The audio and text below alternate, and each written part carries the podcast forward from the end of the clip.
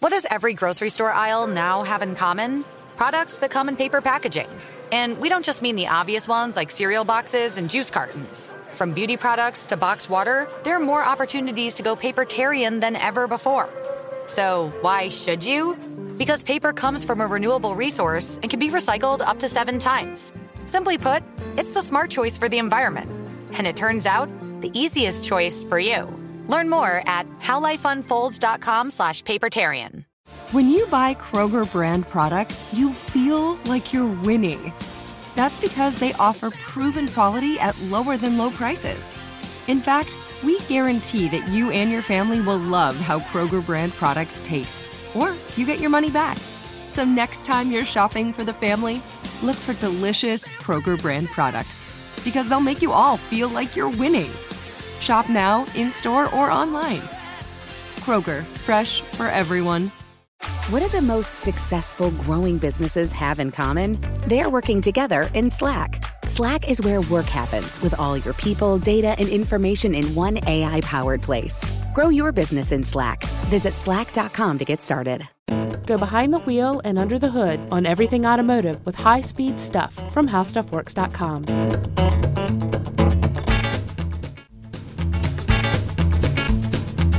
Hello, everybody. Welcome to the podcast. You know me, I'm Ben Bowlin, a video writer here at HowStuffWorks.com. And as always, I'm hanging out with our very own Scott Benjamin, our auto editor. How do you do, Ben? Howdy do indeed, Scott. you know, I, as always, am glad to see you and uh, chock full of questions. Mm-hmm. Uh, you know, I wish I didn't have to do them one at a time, but but we'll just we'll, we'll you like to just blurt all of them out at one time? I would like to. them? Yeah, I would like to blurt all the questions that I Ah, have, and it then intensely difficult if you did that way. It would because I would probably go too quickly, and it'd be tough to write it down. So, so we're gonna we're gonna keep our wits about us here. Okay. Um, I wanted to ask you um, if you'll go back with me to an earlier episode we had about fabricating car parts. Wow. Okay. Remember that one? Yes, I do. Okay. And interestingly enough, you know, the guys at Tech Stuff uh, were gave us a, a very nice compliment on their show about. Yeah, they had the same the same idea. They had the uh, 3D printers. Mm-hmm. They had different applications, of course. We were talking about car parts, Sure. but um, yeah, we, we did the same topic. That's okay. Yeah, and they wrote us a very nice email, and they, and they, they also, but in one of the recent episodes, they also gave us a bit of a shout out. Really? Yeah, Oh, so very nice. That's I, I love to feel the love spreading in the podcast. but I bring up this uh, 3D printing episode because in the midst of that episode, we talked about Jay Leno's garage. Yes, yes, the uh, mythical garage that he has. With, I don't, I, you know, we were just talking about this before we went on air. That I, I don't know how many vehicles that guy has, but I would love to. I don't know, I'd love to go see it. Of course, I think a lot of people would really like to go see exactly what's there. It's like this cave of wonders, but for cars. Yeah, you just you know you get little bits and pieces of what's there, but you never get a sense of how big this collection really is. You know how many vehicles he has, what he has in the collection, the entire surroundings. I, I'd love to see that all at one time. Me too. You know the freakiest one though, What's that? in my opinion, and this is my humble the opinion. freakiest one? The, Okay. the the most unexpected. Oh, okay, yeah. Okay, Yep. there we go. Uh, the most unexpected, uh, his collection of steam cars, Yeah, or as you mentioned to me earlier off the air, steam engines. yeah, yeah. He has he has both. He has steam engines. He has steam cars. Scott, I had no idea there was more than one steam car. I thought maybe somebody came out with a steam car, and then someone else said, "Most of us are using gas." No, no, no, no. that's pretty funny. That's a, that's a, that's interesting. That's It's also though. probably wildly inaccurate. It, it well, a little bit. But, you know, actually, steam car technology goes way it, it way predates uh, the internal combustion vehicle that we think of as modern cars. Uh-huh. Um, as a matter of fact, it's, it's probably eh, ballpark 100 years older.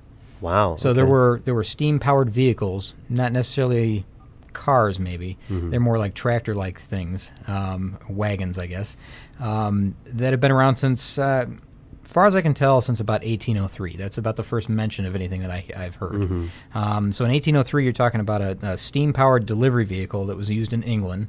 And it, you know, ferried passengers back and forth around town. It uh, delivered, you know, whatever packages, mail, stuff like that. Sure. Um, but really, I mean, so it's been around for a lot, lot longer than you would think. I mean, it's it, there are no there are no examples of this 1800 vehicle still around. There are steam engines that are still existing, and Jay, Jay Leno has a few of those, I guess. Um, you know, from the 1830s, 1840s, but they're they're bolted down. They're just stationary engines that operate. Um, now, if you want to talk about the, this is interesting. I think the oldest running car in the world, or the o- oldest known running vehicle in the world, is a steam powered car. You Okay, well, I you know I didn't know that, but I guess that makes sense in Mm-hmm. the context of the chronology here. It's it's a it's an 1884 um, French. It's a French car. It's a steam powered vehicle. It's called a, and I'll I'll probably mix mix this up like I always do. Let's butcher away. Uh, It's a De Dion Bouton a Trepido. How do you how do you like that? I you know I I don't see it written down, so I'll just go with you. De Dion Bouton El Trepido. There we go. There you go. Something like that. Anyways, it's close enough. Anyways, it's 125 years old at this point. And still today. running. And still running. This is an 1884 vehicle. It's still running. The oldest officially running, uh, you know, officially known running vehicle in the world. Um, it was, au- as a matter of fact, it was auctioned in August of 2007 at the Pebble Beach Auction House for, get this, it was expected to go between one and a half to two million dollars was the price. You know what it received at, at auction? What? Three million five hundred and twenty thousand dollars. Jeez. Three and a half million dollars for the the oldest running car, really. Well, I mean, you know, there's only one. It's incredible, isn't it? And uh, not only that, this one has the uh, the distinction of being the winner of the first ever car race. It was raced in, I believe it was 18. Uh, hang on a second, I saw it. I saw this in a video. Um, the owner, one of the owners, has only been up to this point. Now this is a little confusing. There have only been, as far as I can tell, three owners of this car throughout history. The you know the original owner. Then there was this one who I saw in this video. Um, I don't remember the guy's name, but he said that uh, this vehicle was in a race in either 1887 or 1888. I can't remember what the uh, what the year was, or he wasn't clear on that.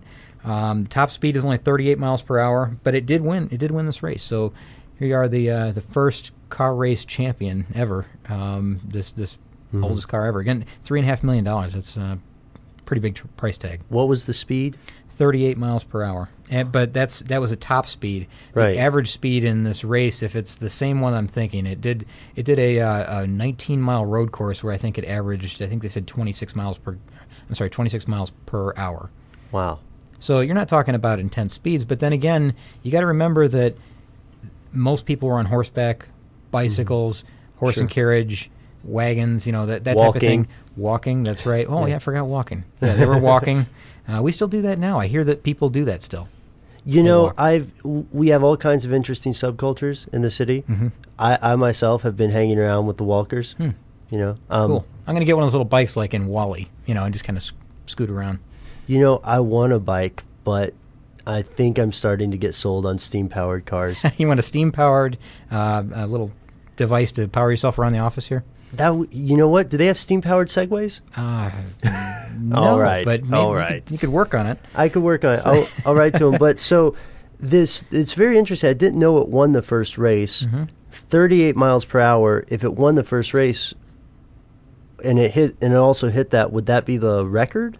The It- land speed well, record at I, the time? I guess at the time that was, yeah. And here's the strange part about this is that the owner said that oddly enough, these cars were photographed a lot.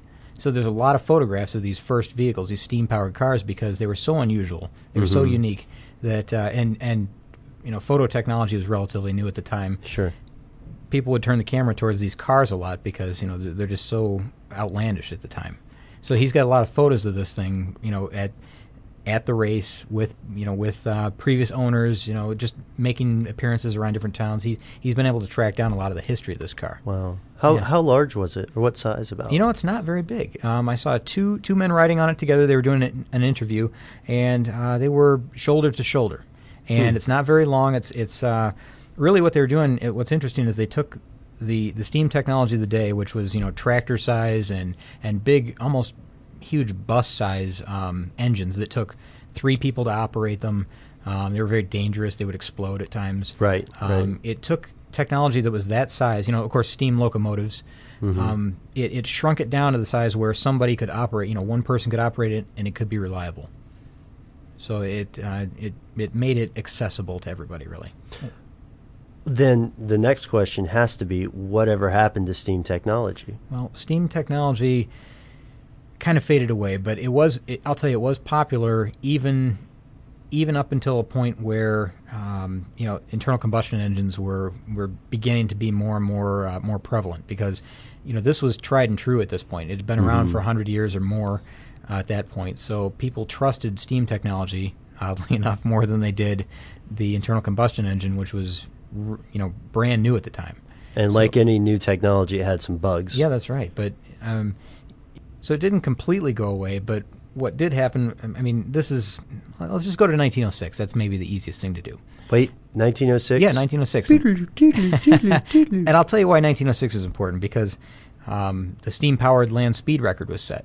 So you're talking about a you know a period of time after the internal combustion engine had been around. Right. People are still concerned with steam technology enough to attempt these records and, and say that you know these are still um, you know plausible forms of, of Yeah, viable vehicles. yeah exactly of transportation. So um, in 1906, an American by the name of Fred Marriott drove a Stanley steamer on Daytona Beach. This is amazing. On the beach? On the beach on the Okay. hard packed sands of Daytona Beach. 127 miles per hour in a steam power car. I, you know, we're friends, but I have a difficult time believing you. 106. It just seems very, very 120, fast. 127 in 1906. 127 in 1906. Yeah. Pardon me. Amazing! It's amazing. I it's hard to it's hard to swallow. what a daredevil, really. I Really, yes. Honestly, if he hit a uh, a soft patch of sand or anything, really, I mean, it's dangerous. So, um, and that's quite a jump from 38 miles an hour. that is quite a jump. You're right. You know, what? you're right. That that was the previous speed. This is now capable of 127. Amazing. Um, but here's maybe something even slightly more amazing. That record from 1906 Uh huh. held for 103 years.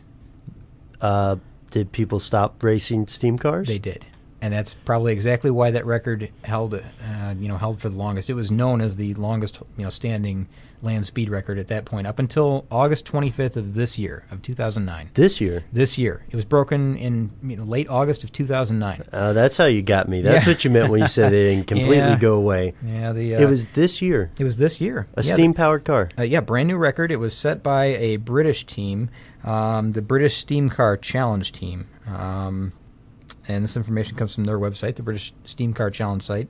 Um, driver Charles Burnett III um, piloted a car for a peak speed of 136.103 on the first run and 151.085 miles per hour on the second run.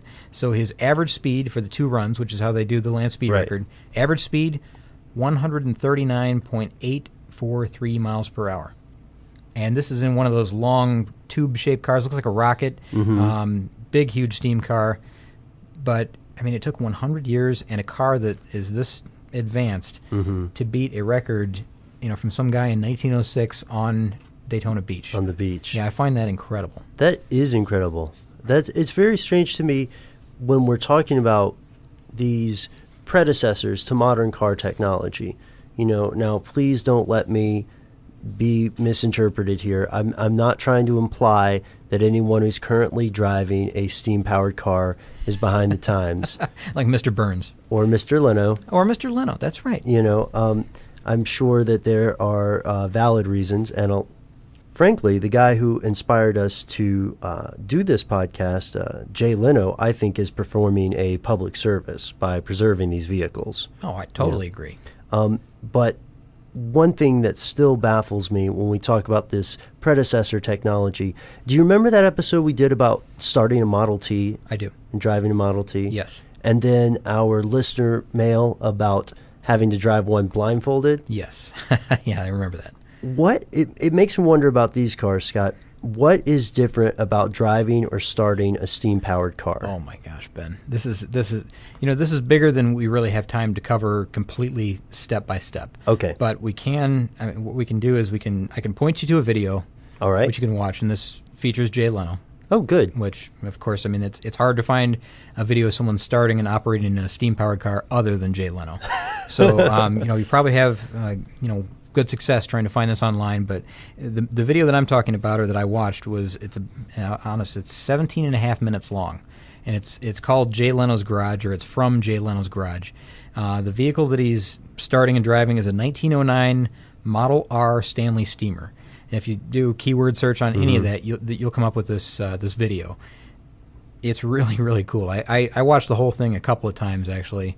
Um, I, I do that anyways, but um, it's it's really a a stepped up version of what it takes to start and operate one of these cars because it's a it's a very time consuming lengthy process that uh, it, it involves the driver going back and forth uh, pumping up pressure you know using a, a torch to ignite fuel um, adding water checking to make sure this valve is tight looking you know, checking all the seals cleaning jets. It's it's just there's there's an enormous amount of, of precise steps that have to be followed in order to get this vehicle operating Hmm. So this is not really our ideal getaway car. no is what I hear you saying. No, no, and it's like it could take. Uh, I mean, I'm guessing like half an hour or something, maybe maybe 40 minutes to get one of these things running. Uh, from from start. You know, if it's not if it's not heated up, Mm-hmm. um, driving it not not terribly difficult, but not as simple as you know today's cars, of course. Mm-hmm. Um, he does both in the video. You get you know a few minutes of driving.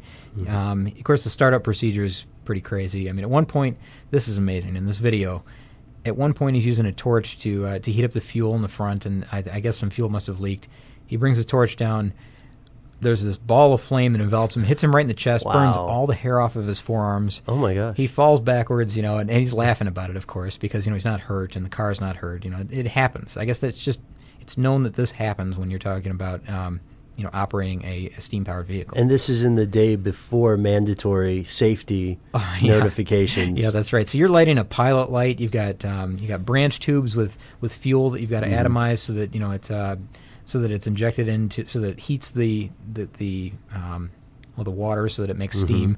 Um, it's it's actually really complex, and he's you know jumping up in the seat. He's opening the throttle. He's pulling back the handbrake. He's hand pumping the pressure to a certain point. You've got gauges all over the place, pressure gauges. Yeah. Um, it, it's an interesting process. It's really, really cool. What I found, uh, there were a couple of main points in this that I found really interesting about steam cars that I just didn't know, and, and we'll just wrap it up with this. All right, lay it on me. Um, this car, this huge car, only has 20 horsepower. It's, it's an enormous vehicle, 20 horsepower from this giant steam powered vehicle. wow. However, eh, I guess there's a lot of torque in a in a steam vehicle because it has 700 to 800 foot pounds of torque, which means that you only really need one gear. It's just direct drive, so you can take Yeah. off and, and you know drive with one gear. So no transmission, no clutch, Okay. nothing like that. There's also zero electricity in this vehicle. There's no um, there's no wires. There's no no battery. Mm-hmm. No electricity at all. Um, it's got gas headlamps. Um, makes it you know a lot simpler. I guess when you think of it that way, it's a lot Yeah. it's a lot more uh, uh, refined. I guess. Um, I don't know if It's an refined is the right way. elegant It's- design It is. because- that's right. yeah. yeah, yeah, you're right. You're right. It's very simple, and there's not a lot of clutter to it. Mm-hmm. Everything after you get it started is completely mechanical.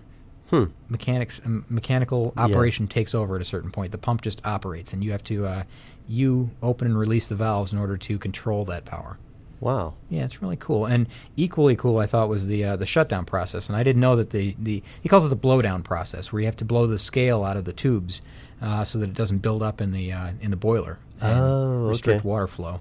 So the the blowdown process was pretty cool too. Um, Is that on this video? it is. It's at the very end. He uh, he backs it up to the garage at the end, releases I think it's four big jets at the front of the car, and this thing just blasts steam out. You see really how much pressure this thing builds up. Mm-hmm. There's four giant blasts of steam power that last. I mean, longer than he has the valves open. He closes them before they're done. Um, but it's shooting I don't know 100 feet down the down the alleyway.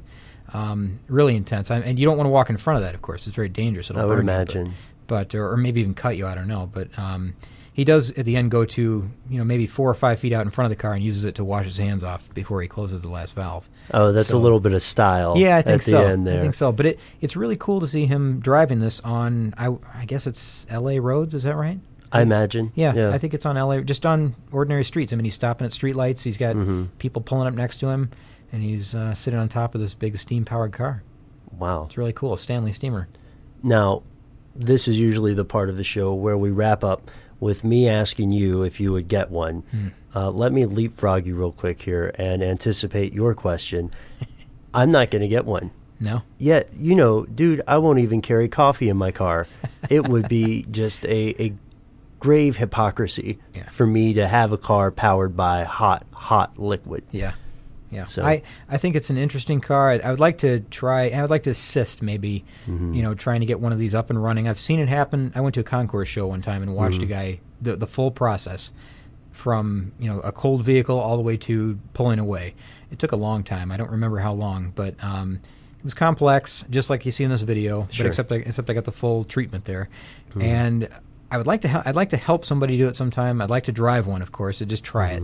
Yeah. Um, it'd be interesting. It'd be difficult, really. Yeah. Um, but I, I, I don't think I would want to own one for sure. I mean, I'd, I'd hang out. I'd hang out with you if you owned one. yeah, but an- I wouldn't. I wouldn't start it. It's an interesting museum piece. Sure. It's a cool thing for a collector like Jay to have. Yeah. However, if if this is your third car that you take out on weekends, it might be a little bit more trouble than you think to get it up and going. That's true. Yeah. And to everybody else out there, thank you so much for tuning in. Uh, and I guess thank you to uh, Mr. Leno for taking care of these vehicles. Because, again, we really do feel it's a public service. Uh, do you have any interesting uh, car driving stories? Do you have any suggestions for an upcoming episode? Uh, do you check out Scott's blog? If not, you should. It's on the homepage. And you can also send us an email at highspeedstuff at howstuffworks.com. For more on this and thousands of other topics, visit howstuffworks.com. Let us know what you think. Send an email to podcast at howstuffworks.com. And be sure to check out the High Speed Stuff blog on the howstuffworks.com homepage.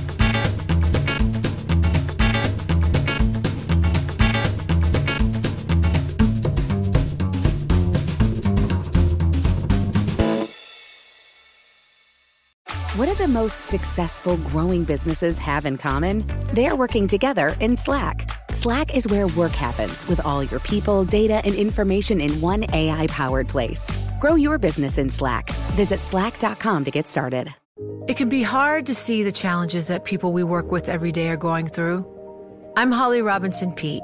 Join us on The Visibility Gap, a new podcast presented by Cigna Healthcare.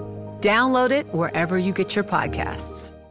What's up, y'all? Janice Torres here. And I'm Austin Hankwitz. We're the hosts of Mind the Business Small Business Success Stories, a podcast presented by iHeartRadio's Ruby Studios and Intuit QuickBooks. Join us as we speak with small business owners about the tools they use to turn their ideas into success. From finding that initial spark of entrepreneurship to organizing payments and invoices, we've got you covered. So follow and listen to Mind the Business Small Business Success Stories on the iHeartRadio app or wherever you get your podcasts.